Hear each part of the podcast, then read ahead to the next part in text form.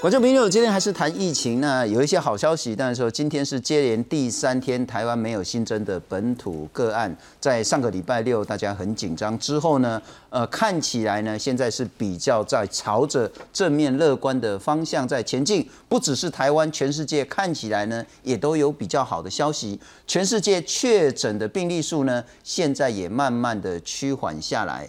不过，其实所有人都心知肚明了哈。这一场对抗病毒的战役，一时半刻恐怕在今年呢，一定会持续的打下去。今天我们要换另外一个角度，其实这一年多来，我们找了非常非常多专业的医师来去谈谈病毒到底是怎么一回事，要如何去抗疫，整个台湾要如何面对这一场全世界而来的这种病毒风暴。但是我们很少谈的是，其实我们说全民要挺医护啦齁。啊，较会拢敢若找医生，较会较少咧找护理师。在先前呢，呃，布里陶伊事件时候呢，他还说插管当然风险极高，可是很多人忽略了插管的风险不是只有医师有，不是只有麻醉科医师有，是所有在周边的所有人那个风险都是一样的。插完管之后，所有的器材，所有这些医疗的这些设备，谁要去清理呢？啊，当然是护理师。当然，当所谓的这些病患呢，严重的这些病症发生之后呢，医师是第一线。可是旁边站的是谁呢？站的是许许多多的护理师。是谁帮这一些确诊甚至是重症的病患，不管是换药，不管是去做医疗服务呢？是这些许许多多的护理师。而护理师呢，到现在哈。阁足侪台湾人讲啊，小姐小姐啊，无就讲啊，护士小姐，啊是你讲哎，小姐啊，我这隔离足无聊，使去帮我买一杯咖啡无啦哈，甚至有因此说，哎啊，这个医疗品质不好，甚至还去给他客诉。我们对护理师真的有足够的尊重吗？这是一个最最基本的。当我们在谈全民挺医护的时候，我们真的尊重这些护理师了吗？而在第二层次，我们给这些护理师足够的配备。装备对抗病毒的嘛，第三个层次，我们给他们足够应有合理的薪资报酬了嘛。而一个最重要的是，我们说要对抗病毒，我们真的有足够多的护理师，真的让他们可以在合理的工时下去帮大家去对抗病毒吗？台湾现在很多人讲啊，咱这岁月静好了哈，大家还在小确幸，还可以去逛街，还可以去买东西。可是是因为这么多的护理师在帮我们负重前行，对抗病毒，台湾真的给够了吗？今天从不同的角度来谈一谈防疫第一线护理师他们的辛酸、辛苦跟处境。介绍四位特别来宾，非常感谢是台湾护理师医疗产业工会的理事长陈玉凤，玉凤姐。哎，主持人还有各位观众，大家好，我是玉凤。非常感谢啊，过来这个进行是有够资深的资深啊，大概台湾很难找到比他资深的，资历已经三十四年，这个不重要，重要是还在第一线，而且呢是在第一线的第一线，就是开刀病房。我们来欢迎是台湾非常资深的护理师陈丽华，丽华姐你好，大家好，祝福大家平安。三十四年啊呢，啊有啦，我们还有前辈四十年，去年才领的嘞。但他们也是在临床，可是他们可能没有像我开刀房啊。对，开刀房一定是压力最大最大的地方，你一待就待那么久。嗯，在开刀看到血，看到病人能够出去，是一种成就。OK， 能够躺着进来，站着哎，还是躺着出去，然后但是后来可以站起来。我常讲一句话，有人说产房对不对？啊、嗯呃，就是生的鬼麻油香，生的鬼麻沙帮。嗯、对，那我觉得我在开刀房最大的成就是。成功了，病人出去就是麻油旁 OK。但是如果出不去，那种压力、生死面对刮痧帮，是我们无法磨灭的。那个挫折也很大啦。不过今天其实为什么今天会谈这一集是，昨天包括星光医院的副院长，嗯，也在节目上说啊，你们都说要全民挺医护啊，什么叫挺医护？资源够了吗？配备够了吗？薪资报酬够了吗？哦，我就马上被打脸，你知道吗？对我们每次都谈说挺医护。大概嘴咧挺了是不是真的足够合理的？特别是当我们发生了好几起护理师感染确诊的案子，特别是我们又发生了非常非常不幸的案子，是护理师的家人。不幸因为新冠肺炎而去世这件事情，恐怕这个东西是必须我们要整个再来好好面对。再来，换医师也是非常资深，他已经有十八年资历的在急诊的专科护理师杨慧婷，护理师你好。主持人好，还有各位观众大家好，我是慧婷，我目前在急诊的那个担任专科护理师已经有十几年了，这样子。不，我刚那样讲可能不是很公平，然后开刀房压力很大，急诊压力，所以我们大概很难去比较，我们叫急重症，我们是属于同一级。我们就是有急重症，然后普通，然后接下来就是心灵像安宁啊，或者比较。但是讲风险，一定是你们两个地方风险最高，嗯、特别是面对新冠病毒。应该说，我觉得是急诊，因为急诊加护病房开刀，嗯、就是加那个急诊加护病房开刀房。我是认为是急诊，因为急诊就是从普隆宫阿布阿里不达，然后所有都没有处理。我们举一个例子，各位还记不记得有一个叫做戏子，那时候一个林肯大军。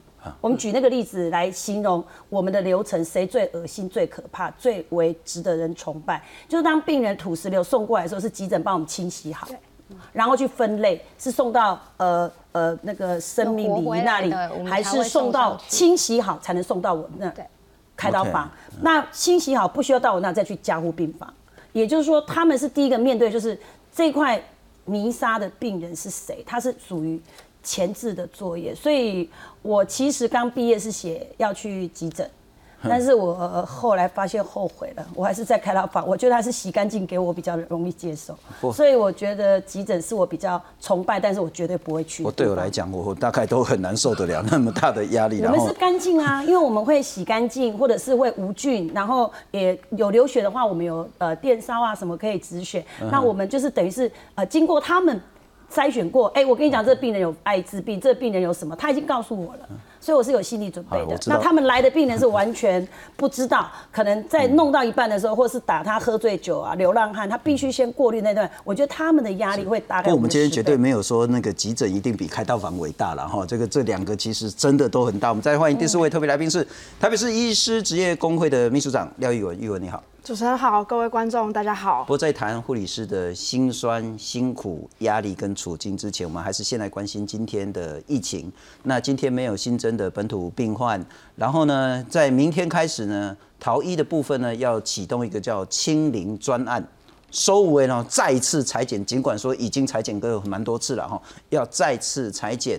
不过有一个比较好的讯息是说，之前裁剪呢，绝绝绝大部分呢都是阴性的，所以看起来呢。看起来了哈，疫情是有控制住，我们来看看。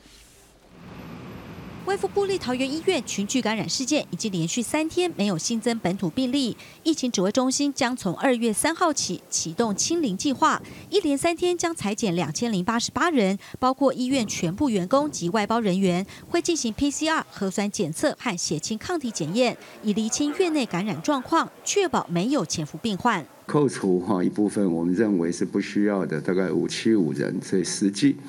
在扩大裁剪的范围内，哈，要做 P C R 的，哈，总共有二零八八人。而外界也关心布桃群聚感染十九位确诊患者的病况。指挥中心表示，目前有两人是重症，在加护病房使用呼吸器；四位有肺炎症状，其他都是轻症，有几位病毒量很低，正在等待解隔离。目前有两位是在加护病房当中，那用呼吸器，呃，属于重症的病人哈。四位有或轻或中等的一个肺炎的状况，那不过里面有几位肺炎状况也都已经在改善当中了。至于日前从日本境外移入个案，本国籍三十多岁男性，案九一三，曾在日本确诊，后来在日本、台湾两地采检八次都是阴性，返台第二十天自主健康管理期间假装有症状，安排采检才确诊。指挥中心表示会依法追究责任。最后一次，呃呃，根据最新的疫调，则是。呃，似乎是他应该是呃有假装有类似这样的症状，然后要求再采，就就采检到了。此外，有布桃员工向媒体投诉，疑似有布桃专科医师跨院到布桃新屋分院及桃园疗养院看门诊，引发外界恐慌。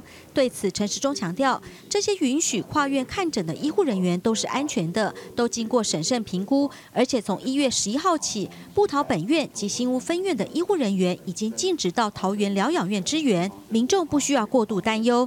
记者赖淑明、蒋龙祥台报道。不过慧婷，我请教，就是说台湾抗疫到现在已经一年多了，嗯，那你是在医院的急诊，是理论上你应该碰过不少疑似甚至是确诊的病患？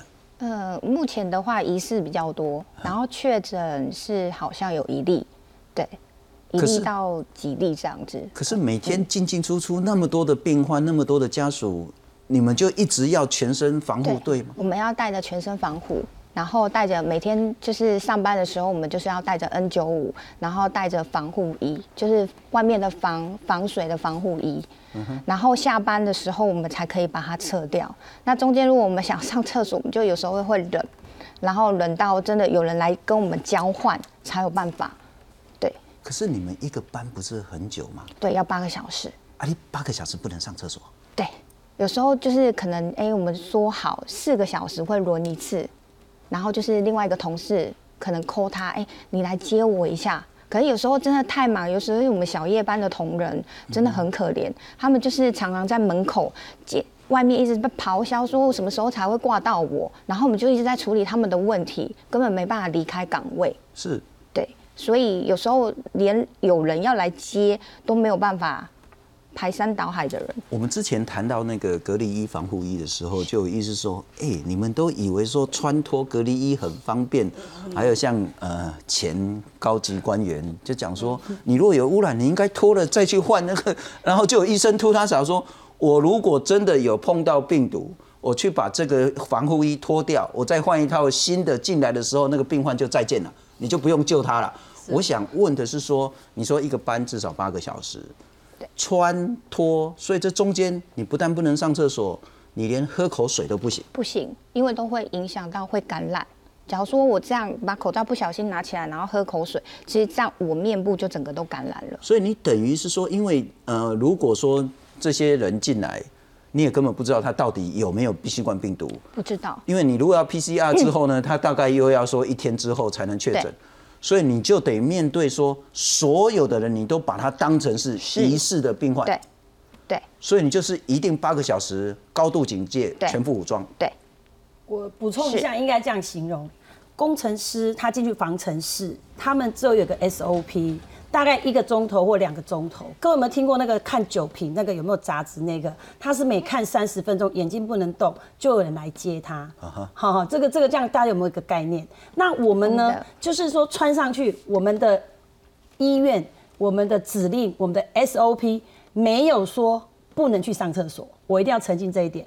可是你知道吗？在我们的护病比不公平的情况之下。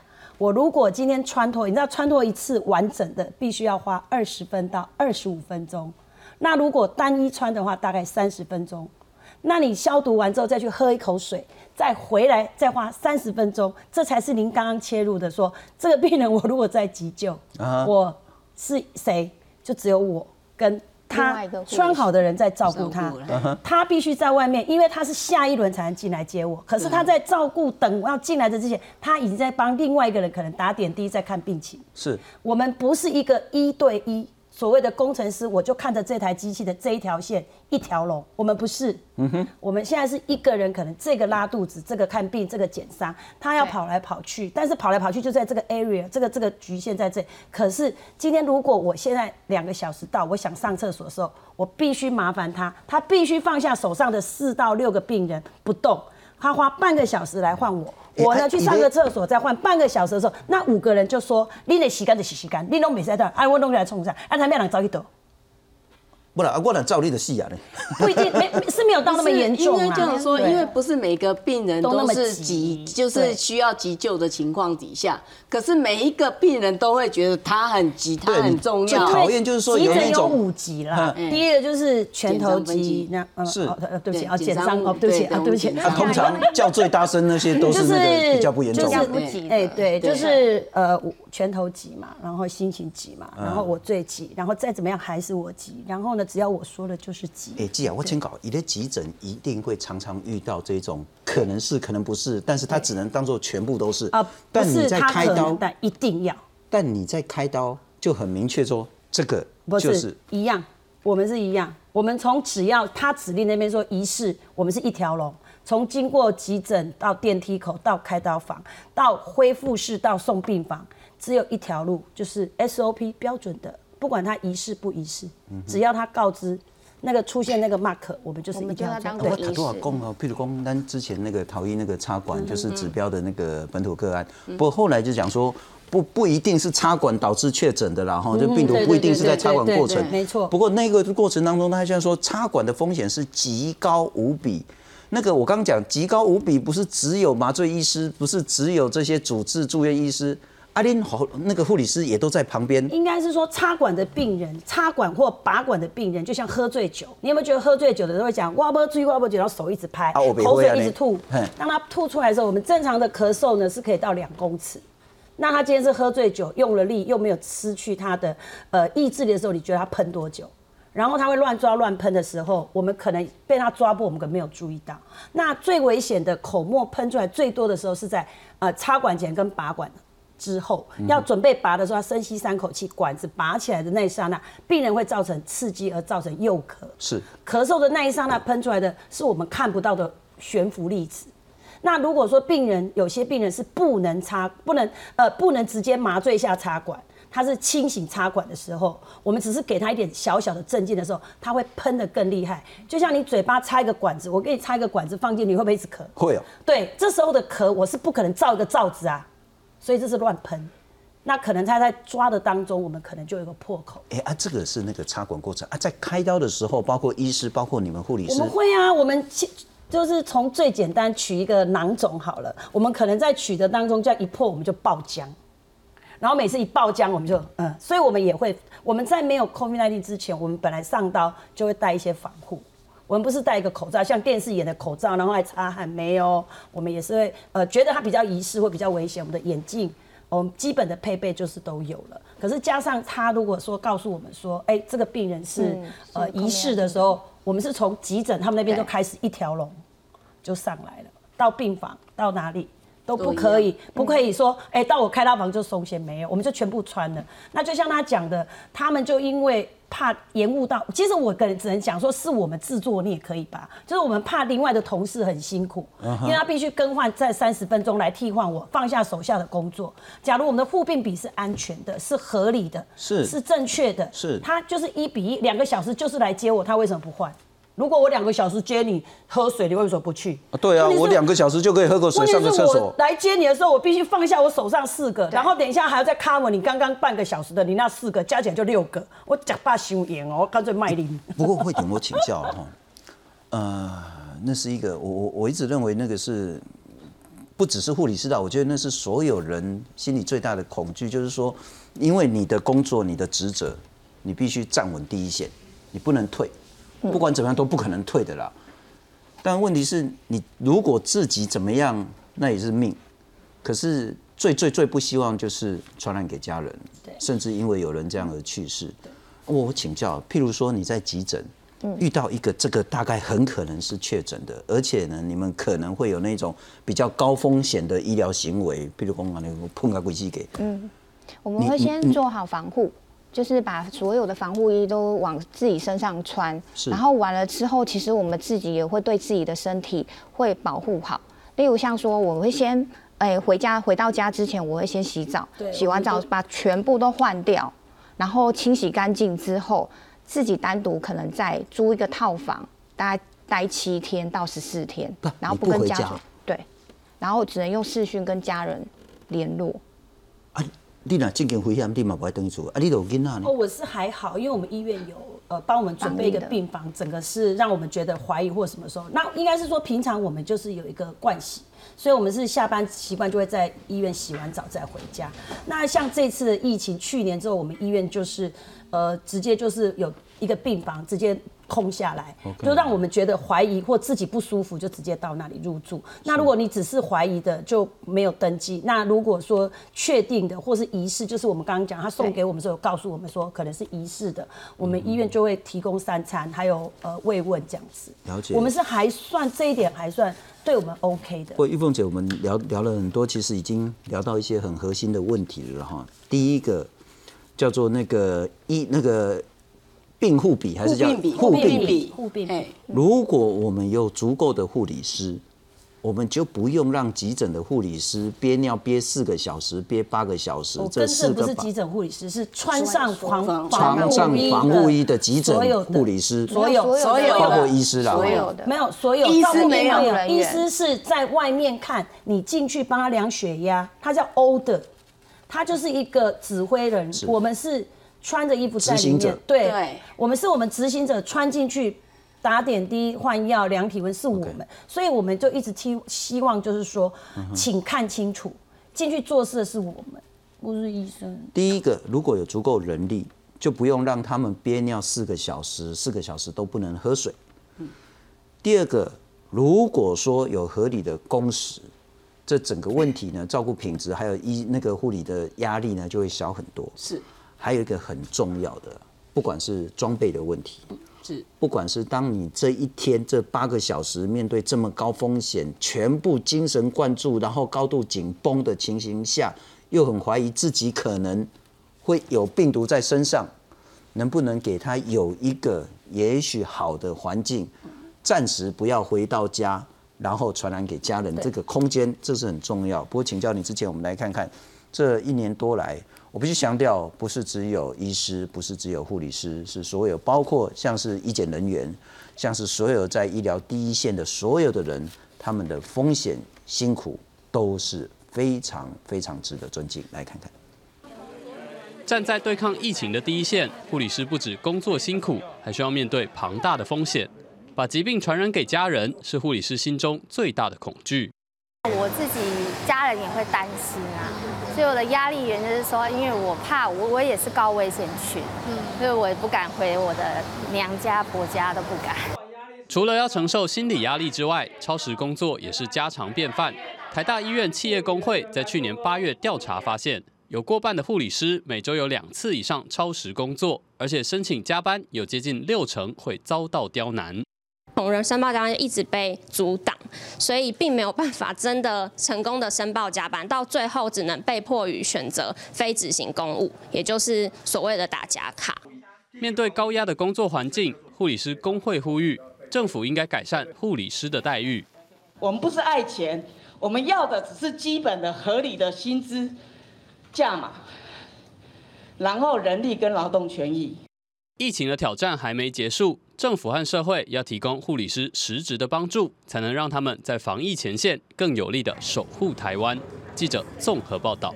不过玉凤姐，咱台多少公职工，台湾之所以可以叫岁月静好，是因为有你们在帮我们负重前行。但你们到底负了多少的重？真的能前行吗？我们负了非常非常的沉重。这是在我们去年疫情的时候呢，刚爆发，在四月份的时候呢，我们所做的一个调查报告。那那个时候，我们连口罩，哈，我们台湾的一个雇主呢，连基本的一个口罩的这个提供呢都不足，是我们工会第一个跳出来要求进到我们劳基法里面的一个雇主预防保护义务。然后我们政府还不足，那他们应该有传染病防治法，应该相关的我们的防疫的一个内容啊。我们可以看到，就是呃在板上，我们第一个就是要有足够世界的防疫装备。那时候大家都在说没有，所以才让先哦那个口罩让你我 OK 这个出来，再来是个合理薪资。我们护理人员现在的薪资一直都不合理，丽华姐深深有感吧？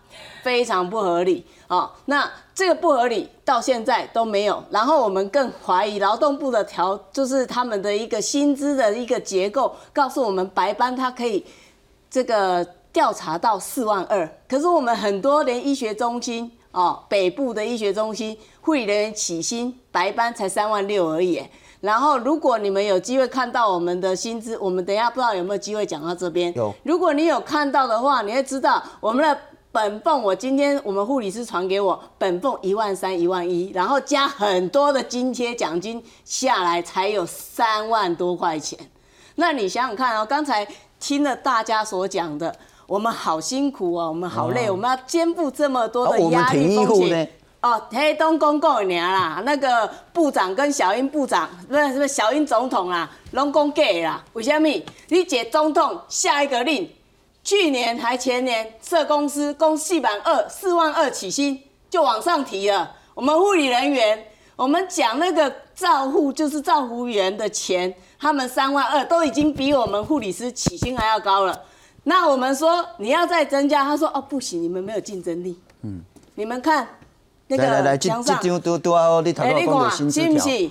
都是今天你看本俸一万三千七百九，最上面那个本俸是一万三千七。哎，这医学中心的呀、啊，这医学中心的呀、啊。OK 啊，然后、欸、但是有其他好多的什么津贴、伙食津贴、义务津贴、专业津贴、考核奖金。你知道为什么这样吗？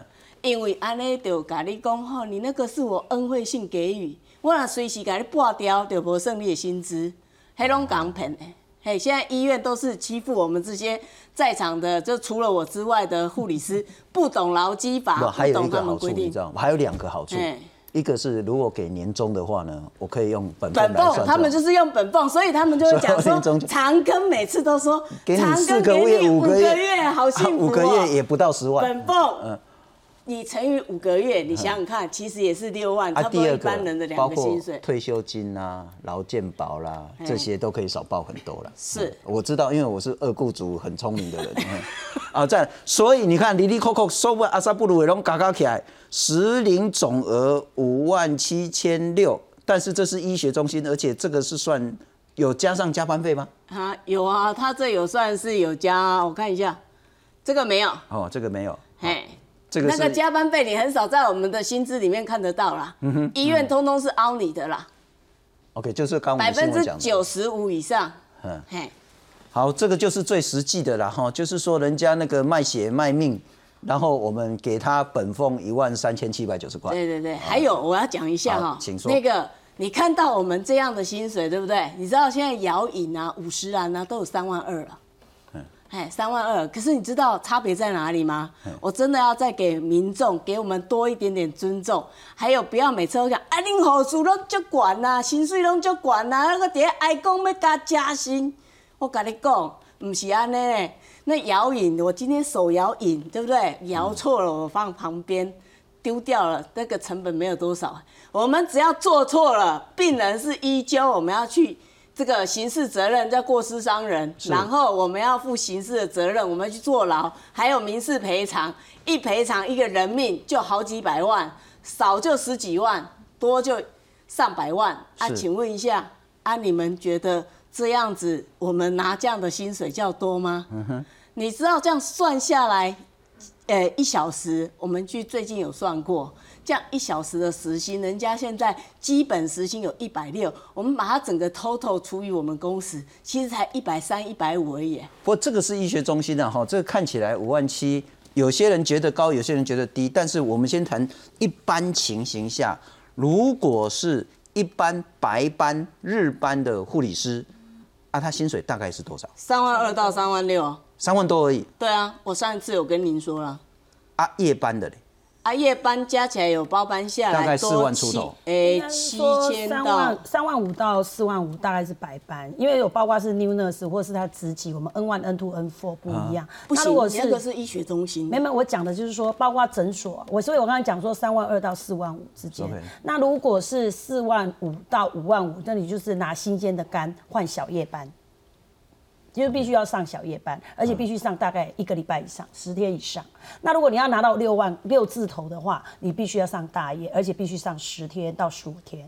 OK， 对，因为他这几年有调整，呃，夜班的津贴。问题是，呃，我们举个例子好了，如果你今天是想要有经济的压力，或者你对金钱上你希望能够五六万来维持家里的经济状况的时候，你会觉得你这样的薪资对你来讲，你是用大夜班，日夜颠倒。身为一个医护人员，当然知道上大夜对生理时钟不好，对身体不好，对月经不好，对身体不好。那你能怎么办呢？我要钱，所以我必须拿新鲜的肝来换六万块。了解。那玉文，我再请教了哈，就是说，那之前我们其实谈了好几次所谓的护理师的花花班的问题。今天白班，明天夜班，然后再来又给你排白班，然后小夜大夜欧北白安呢，这个问题解决了吗？这个呃，目前的话就是要看说呃花花班的问题，主要还是说护理长他怎么样去就是排他的这个相关的班。那我想班表的部分的话呢，那个等一下玉凤姐她准备了非常精彩的这个、嗯、这个部分。N D D N 我拢看拢无。D 就是白天嘛，啊，就是刚才讲的，嗯，第一班就是白班，白班就是我们早上八点，我们现在不要讲各个班别不一样，我们讲正常的八点到四点，就是我们的白班，这个正常的一个休息时间，晚上睡觉嘛， uh huh. 放假的话是完整的，然后白班这样子。那可是呢，我们现在呢，呃，因为我们有轮班间隔，我们有出去抗议之后，现在轮班间隔要十一个小时，嗯、所以我们底下看到的这个一阶 D 这个班呢，现在已经不太存在了。是，可是我要讲的是，在地区医院来说的话，还是有的。应该是这么说啦，我觉得劳基法实施对我们的好处，就是说在这个花花班上，它确实是有很大的改善，这一点倒是我是蛮赞同。但是就是因为我一直强调，是说它没有做一个很好的强制的护病比，是，以致造成我必须要放这放下的这一天假，不是我真的要的。Okay, 就像刚刚丽华姐所提到这护病比的问题，其实为什么护病比的问题它长期而言都没有办法去改善的一个最主要原因，就是说现行的规范呢，医学中心是一比九，那如果你今天是区域医院的话，或者是其他的教学医院的话，你是十二人，就是说一个护理师他可以照顾到十二人。嗯、那如果呢，你今天是地区医院的话，那你就是一比十五这样子的一个状态。那其实规范是这样子定的，可是罚则呢？它到底怎么罚？我们可以看到最新医疗法第一百零二条，它规范是，如果你医院违法了，那你是处一万以上五万以下这个罚锾。这个呢，要跟大家报告的事情是，其实这个罚锾呢，远远的低于雇主所聘用一个人需要付出的成本。我们以就是一年的罚金，如果他连续都被罚，通常是不会，通常呃，不管是卫生局的督考，或者是医院的评鉴等等的，他不会抓那么严。但是如果我们今天假设他就是抓的这么的严的话，他每年每年五万五万五万这样罚。可是如果他要聘用一个护理师，他所需要付出的这个人力成本是大概是抓八十二万左右。可是如果他付罚金，假设他真的很衰，他每一年都被罚的话，他就是付六十万的罚金。所以对于非常多的医院来讲，哎、欸，我宁愿把我的钱付罚金，我也不愿意再去多聘一个人。你的说法就是说，违法比守法更划得来啦。对，没错、嗯、啊。但是我说，这这是一个制度上很荒谬的问题，但现实上真的很多医院是违反这个法定的护病比吗？是啊，我这边我来做解释一下，他所谓的这个，刚才他讲的那个、喔，他现在没有告诉你是三班哦、喔，他是算你全天的哦、喔，他是全日护病比哦、喔，他把你的人数除够了，这样的人数就说这样的是足够的，对。我的一共譬如说我日时也有搞，但是跟暗时啊护病比就完全不对了。那个现在我们很多的医院，不要说医学中心或是那个地区区域地地区医院，那个小夜班啊，我跟您说，正常正常一点的，一比十五到十七，嗯哼，啊、哦，然后呢，我最近看到的，一比二十五，一个护理师一个护理师雇二十五个病患。对，他受不了，他就说我已经这么忙了，然后我旁边还有一个护理师，就是没有你还让我配一个护理师是新手，这样下来就让我要更加负重，那我怎么办？我当然抱怨啦、啊，可是医院又说没有护理师来，那所以呢，在这样的一个情况底下，刚才他讲的我要讲了一下，就是说，呃，因为丽华姐啊、跟玉文啊，还有这个慧婷啊，你们都是在北部，不好意思。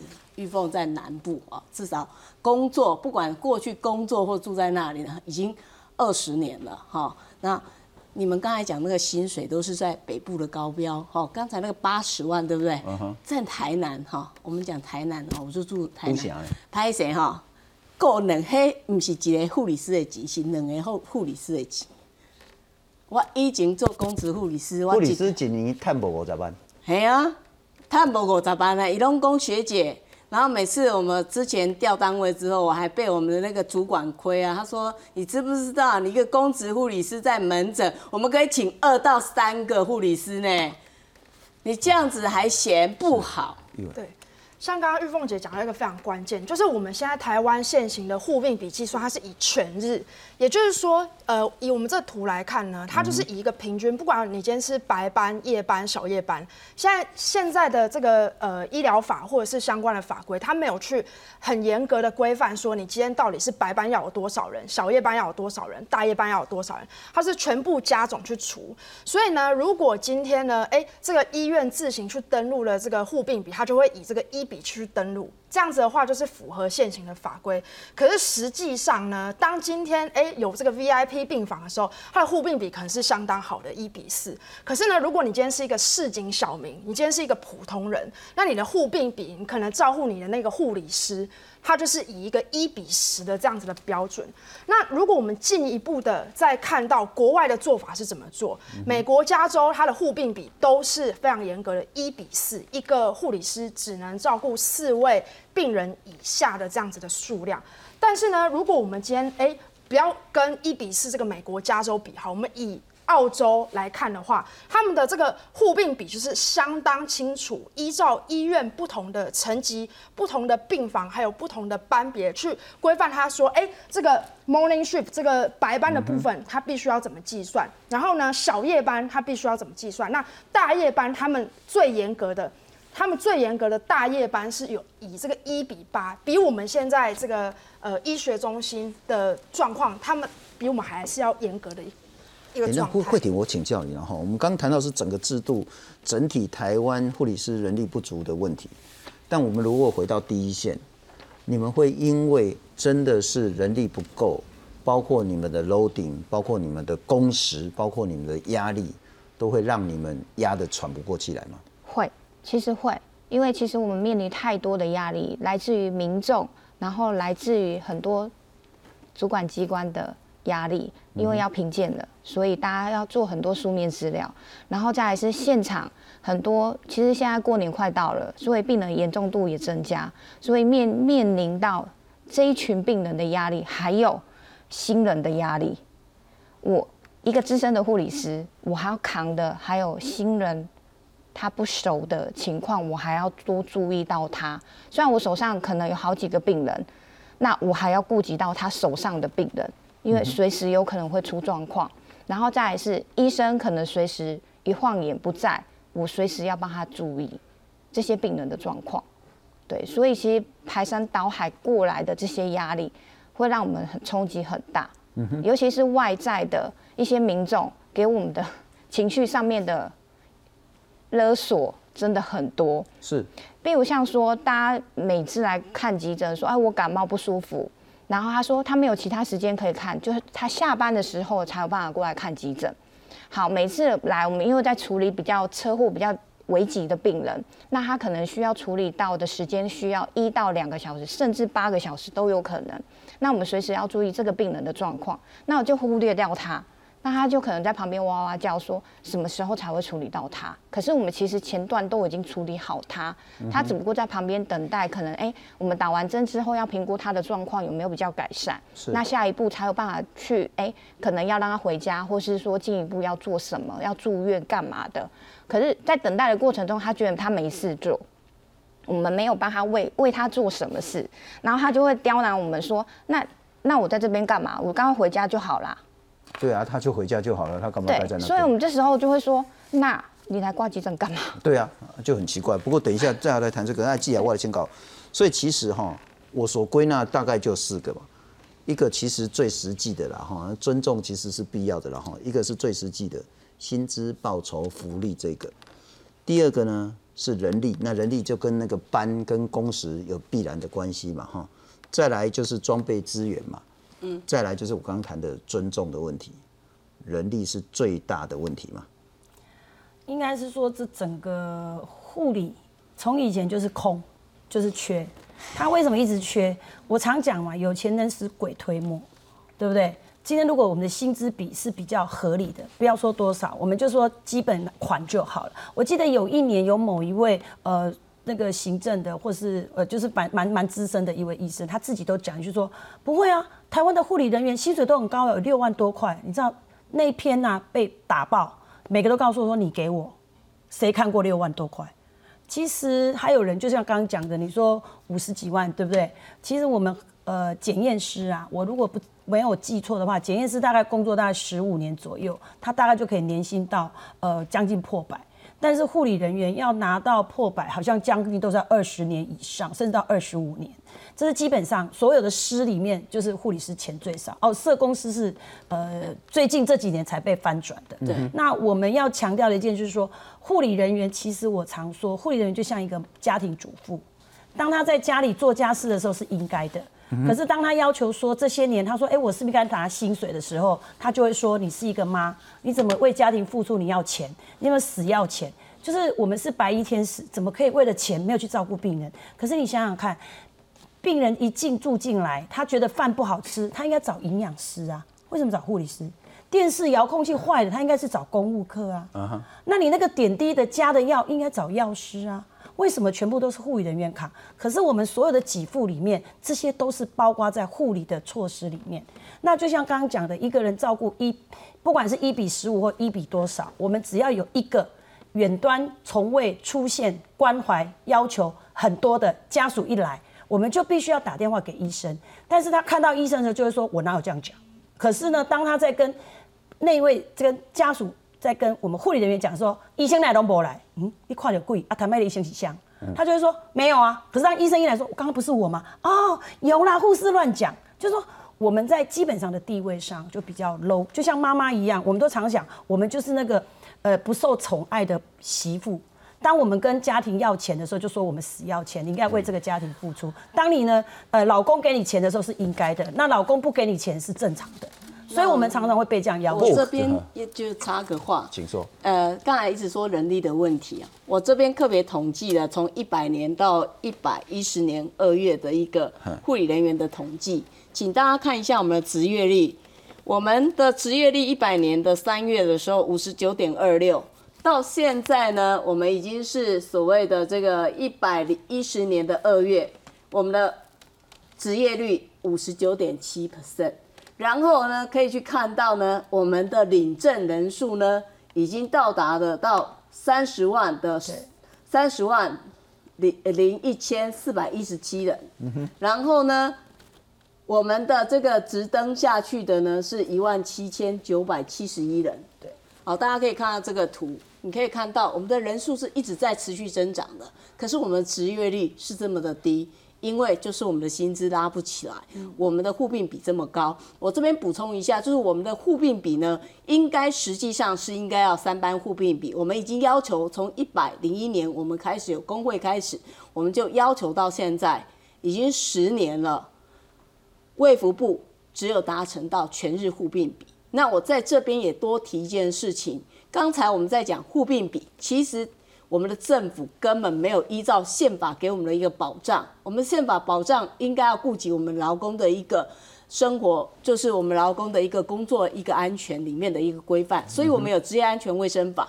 可是，在这样的一个规范我们的护病比里面呢，它没有把我们的职业安全卫生法里面的人力配备配置放下去，所以每一次的立法，我们都没有看到所谓的专家在里面，只是来问我们。可是我们所有的护理人员现在就只有我有去念法律啊，嗯、就是念法律的人很少，那愿意投入这一块的几乎没有。嗯、所以那相对的这样的一个没有在一个职业安全保障的情况底下，又人力那么高，护病比又这么高的情况，人力少，护病比高的情况底下，我们的风险相对就是增加这么的多。不过讲到风险啊，慧婷，我要请教你，然后就是说，当我们在谈这个案子的时候，外面的人都说啊，真的要很感谢这些护理师，真的要很尊敬这些护理师，真的要全民力挺这些护理师。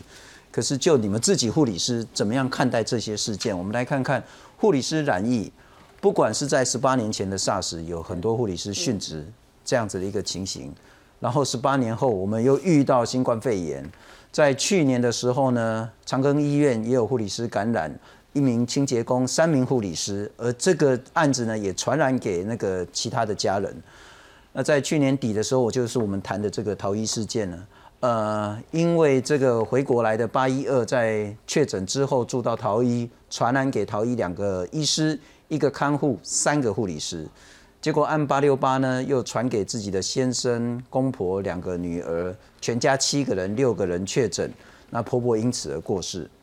医护的风险呢，所有的研究都是极高无比。英国跟美国公卫学者都研究说，就算护理人员呢戴着完整的手套、隔离衣、口罩等等呢，他们的确诊风险还是比一般人高三倍以上。新加坡的研究团队他们说呢，负压隔离病房都已经是负压了，还有加护病房，包括地板、病床栏杆、柜子把手、马桶盖、电源开关，还有一个通风口。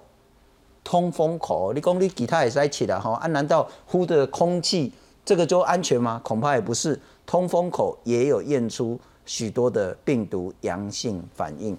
你自己是护理师，你自己是在第一线照顾这些确诊病患，你怎么样看待这些护理师确诊甚至传染给家人的不幸去世的案子？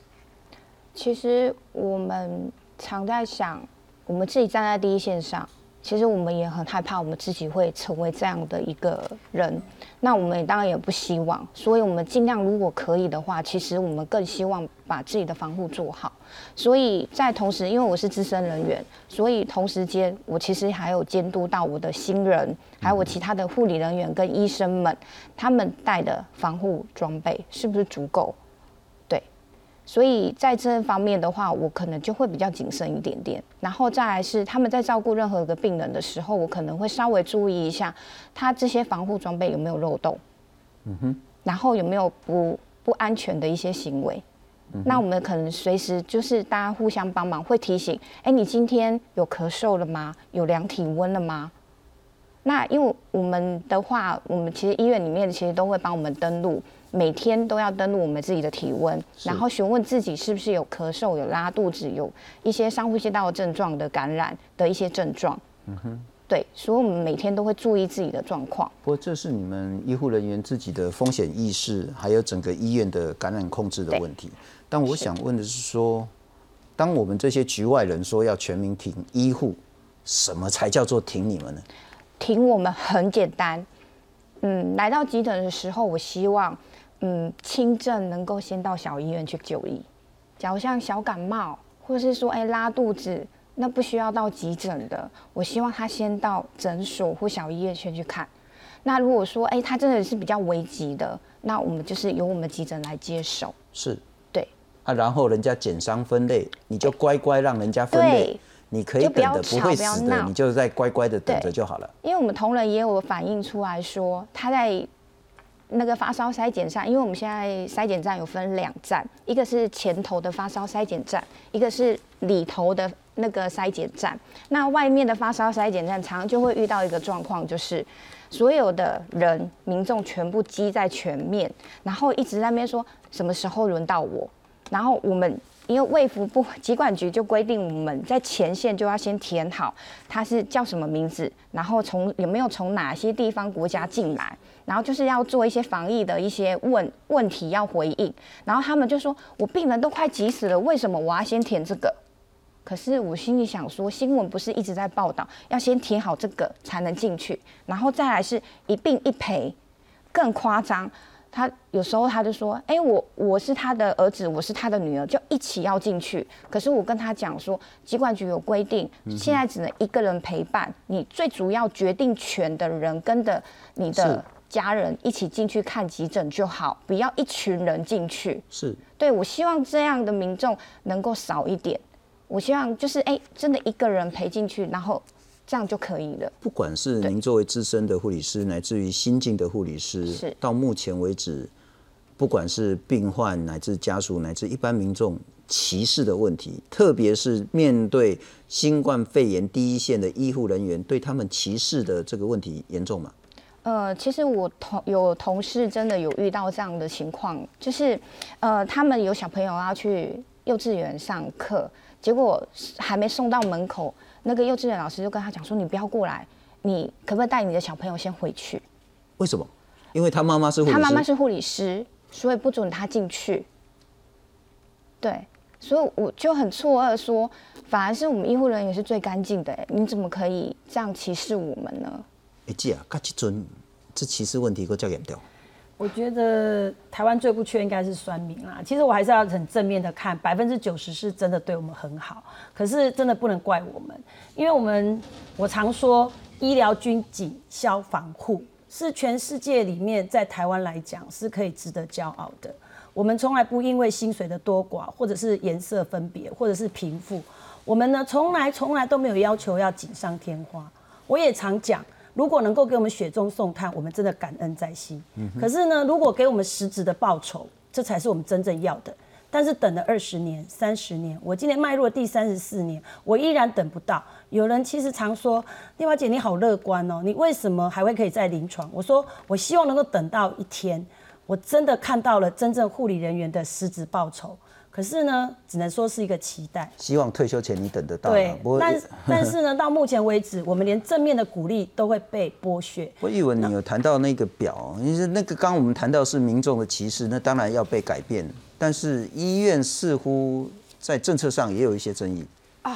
这其实呢，就是我们礼拜一的时候呢，发布了一项嗯最新的调查，就是我们调查北部的几间重点的大医院里面，到底今天对于医护人员，像刚刚这个慧婷姐有提到的，就是医护人员对于自己自身的状况，哎，到底健不健康，有没有咳嗽，有没有发烧，他是自己非常的警觉。那也因应这个部立桃园医院的这个院内感染事件。那非常多的这个主管机关，那或者是说医院的管理阶层，现在都要求基层的医护人员，不管你今天是医师或护理师，只要你今天觉得哎、欸、有一点症状，你自主自动自发去做采检的话，在等待采检的这个期间，也就是说你今天这个人这个医护他不是居家隔离，他不是居家检疫，他也不是自主健康管理，因为他是医护人员，所以现在只要是你自主去做筛检、自主去做采检，你必须在等待结果出来阴性以前，你不能去上班。那你不能去上班的话，会被怎么样的对待呢？我们举一个。举两个公立医院的例子，例如说像台大医院跟台北荣总，它是会以扣绩效的方式。像刚刚玉凤姐前面有提到，就是说他们的本俸其实不，其实蛮低的，其实不高。那对他们而言呢，这个绩效奖金就是一个护理人员薪资里面非常非常重要的一部分。欸、不过这一部分我们也大概查了一下，似乎跟呃你们调查的比较不太一样，是说包括台大医院说不，我们不扣薪也不扣假也不会扣绩效。那主要是说，如果你在等待。在采检的时候，你叫居家办公。那北荣也说，如果你因为照顾病人而去采检的话呢，薪资、工作奖金都是照发的、啊。是，但是工作奖金他们没有回答到绩效。然后另外台大医院讲的是居家办公，这对非常多的医护人员耳里听起来是觉得蛮好笑的，因为你护理师照顾病人，你如何去做居家办公？我在家里照顾你量血压。对，这个这是这是非常奇怪的事情。我就跟主持人就呼应一下啊，其实他们讲的这个，我跟你讲啊，这一些医院通通都是骗子。为什么我说通通都是骗子？他们呢，只要对护理人员呢，都是讲一套啊、哦。那如果呢，今天被报新闻了，好、哦，因为这件事情太大了，嗯、所以呢，出来就完全改口了。我们讲部桃就好了，部桃之前就说那个奖励金啊。要扣一半啊，然后呢，我只就说，哎、欸，我要去讨论这个事情，我只是发布在脸书而已。下午，我中午他十一点搭高铁，不好意思，他下午三点多就出来一个公告，我们给你保证，绝对不会扣你的这个奖励金哦，不会减半，我们一定如实照实发给这样的情况。然后隔天早上呢，刚才讲的裁减假全部都有了，在等待期间，通通都是公假。不扣薪了，除非你自己去自驾扣薪。那所以刚才讲的这一些东西，你会看到我们的薪水全部都是所谓的津贴、奖、嗯、金打，就是堆叠起来的。所以这一些的绩效、奖励金，对我们来讲都会有很大的影响。都是本薪的一部分哦、啊。对，那都会有很大的影响。薪资一部分，那你想想看，我只要被影响了，为什么部桃之前都一直在访问我说要爆料，他们说扣绩效，我说当然啦、啊，你每个月。